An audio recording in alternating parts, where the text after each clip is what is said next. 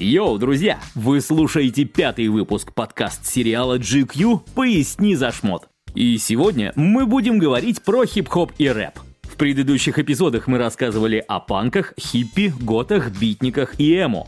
Все эти субкультуры крайне интересны, но все-таки менее актуальны. Разве что гопники и скинхеды по-прежнему на кону. А вот хип-хоп и рэп по-прежнему серьезно влияют на современную культуру и моду. Так что самое время разобраться, откуда взялись широкие джинсы, цепи, кепки с плоским козырьком и оверсайз. Как появился хип-хоп? Хип-хоп вовсе не ограничивается рэпом. Это целое культурное явление, зародившееся в 70-х годах прошлого века в Америке. В России часто пишут, что хип-хоп придумал диджей Лэнс Тейлор, игравший под псевдонимом Африка Бомбата. Хотя в Штатах часто сомневаются, кто именно и в какой части Бронкса придумал хип-хоп. Но, тем не менее, Лэнс Тейлор однозначно считается крестным отцом хип-хопа и одним из основателей субкультуры. Он практически придумал брейкбит и электрофанк и сделал эти музыкальные направления популярными. Но началось все, конечно, с уличных банд и криминала. Лэнс рос в семье активистов в Южном Бронксе, его мама и дядя были ямайскими иммигрантами и всячески пытались бороться с преступностью и наркоманией. Возможно, вы слышали, что Бронкс до сих пор опасный район, но его даже сравнить нельзя с Бронксом образца 70-х. Люди ежедневно умирали в перестрелках и от передоза. Полиция совершенно не пыталась помочь темнокожему населению и позаботиться о нем. Их главной задачей было не дать криминалу просочиться за пределы Бронкса, но до жителей этого района никому не было дела. Тейлор вместе с семьей жил в одном из самых опасных жилых комплексов в Бронкс Ривер Хаусес, куда заселяли самых бедных темнокожих, у которых не было ни работы, ни дома. Чтобы навести порядок на районе, местные жители начали создавать отряды и банды, которые боролись с преступностью и наркоманией. Правда, самым популярным методом было вышибание клина клином, поэтому все эти банды тоже были криминальными группировками. Лэнс состоял в Black Spades, которая со временем стала самой влиятельной и большой бандой Южного Бронкса. Затем представители группировки начали работать и в Квинси, и на Манхэттене, и в Бруклине, и в других частях Нью-Йорка.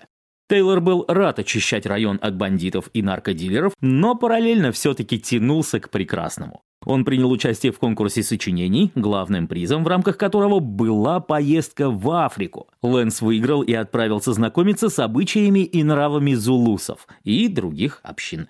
Он был поражен тем, что увидел в Африке и узнал из истории местных племен. Тейлор не представлял, что люди могут так слаженно вместе бороться за общую идею, помогать друг другу и поддерживать, не прибегая к насилию и угрозам. Он решил создать в Южном Бронксе такую же африканскую общину, когда вернется.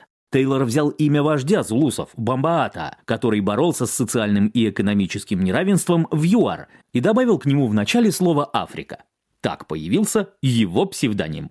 Вернувшись в Америку, Лэнс создал общину под названием Bronx River Organization, которую позже переименовали в Зулусскую нацию. Представители этой общины занимались МСиингом, который сейчас называют рэпом, диджеингом, брейкдансом и рисовали граффити. Тейлор верил, что детям из бедных проблемных семей можно помочь, познакомив их с искусством. Лучше пусть они учатся читать рэп, диджеить и танцевать, чем употребляют наркотики, продают оружие и угоняют тачки. Пока зулусская нация развивалась, Black Spades становились все менее влиятельными. Представители банды тоже закатывали вечеринки даже до зулусской нации. Они также звали диджеев, поддерживали МС, но на их мероприятиях было куда больше наркотиков и насилия. Многие подростки действительно уходили из уличных банд в музыку и танцы. Так что знаменитый фильм «Шаг вперед» вполне себе реальная американская мечта.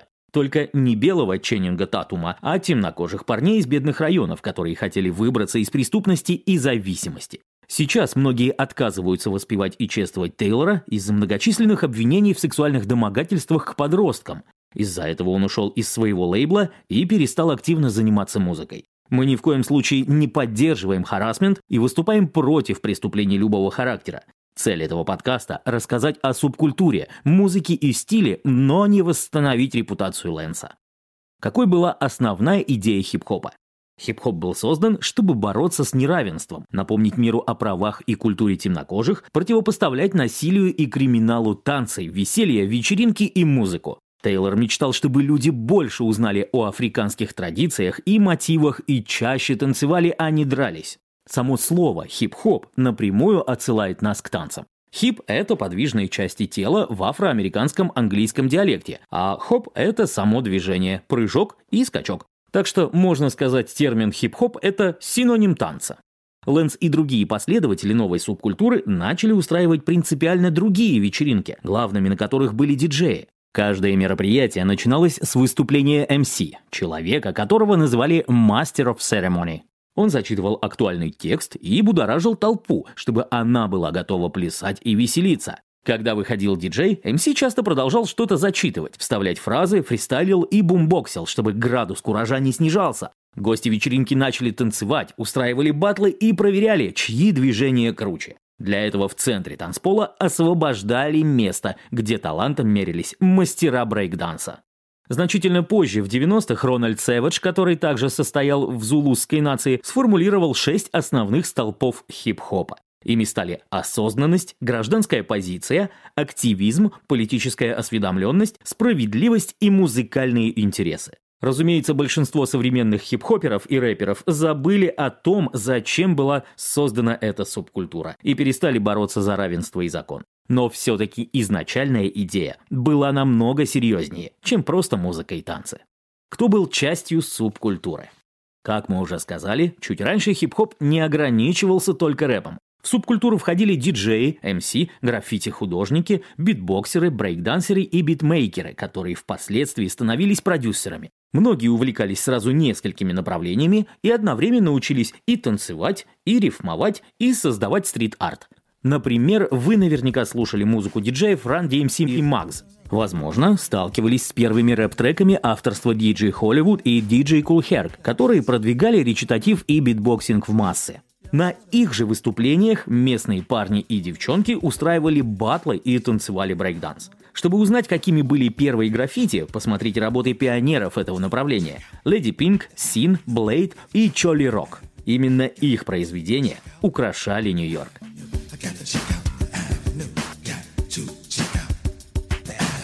Практически каждый человек, связанный с миром музыки, танцев и искусства, мог быть причастным к хип-хоп-культуре, если он задумывался о социальном неравенстве и справедливости для всех. Потому что в 70-х все помнили о том, что эта субкультура про права и свободы темнокожего населения. Учитывая, что хип-хопом уже в 70-е интересовалась практически вся молодежь, особенно из неблагополучных районов, вокруг этой субкультуры быстро начал формироваться уникальный стиль. Что носят настоящие хип-хоперы? Если вы занимаетесь брейкдансом или граффити, вам нужна свободная и удобная одежда, которую не так уж жалко порвать или запачкать. Если вы по-прежнему связаны с миром криминала или сидели в тюрьме, то знаете, какие модные порядки торжествуют за решеткой или в чем удобно бегать от полиции. Если вы крутой МС или рэпер, то знаете, как важно выглядеть круто и дорого. Все эти моменты, связанные с образом жизни, преступностью, криминальным прошлым и желанием быть свободным, сильно влияли на стиль представителей этой субкультуры. Крупные бренды и медиа начали обращать внимание на хип-хоп только к середине 90-х, когда мода вокруг этого направления уже сформировалась сама по себе, без участия крупных игроков.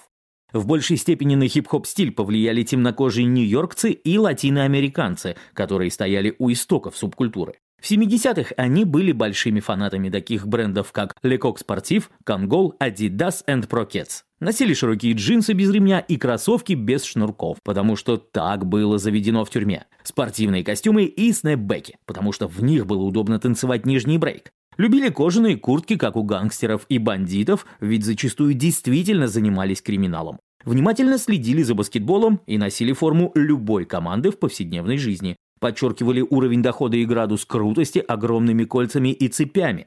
Ходили по улице в гигантских наушниках для диджеинга, чтобы их род занятий сразу считывался. Некоторые хип-хоперы вдохновлялись ямайской культурой, так как были иммигрантами из этой страны и носили шляпы и пестрые принты. Другие бросали вызов университетским ботаникам и заимствовали свитеры и жилетки из стиля преппи.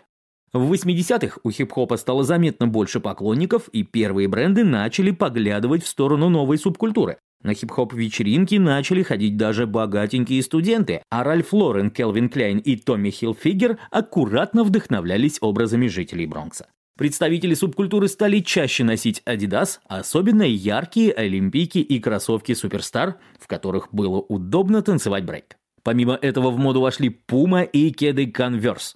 На стиль хип-хоперов сильно повлиял Деппер Дэн, который открыл свое ателье в Бронксе. Он одевал абсолютно всех гангстеров на районе и переосмыслял коллекции таких брендов, как Louis Vuitton, Fendi, Gucci, создавая новый стиль хип-хопа. Во многом именно он повлиял на интеграцию преппи в моду этой субкультуры, работая на стыке двух направлений. Яркие и фактурные панамы Конгол становились все популярнее.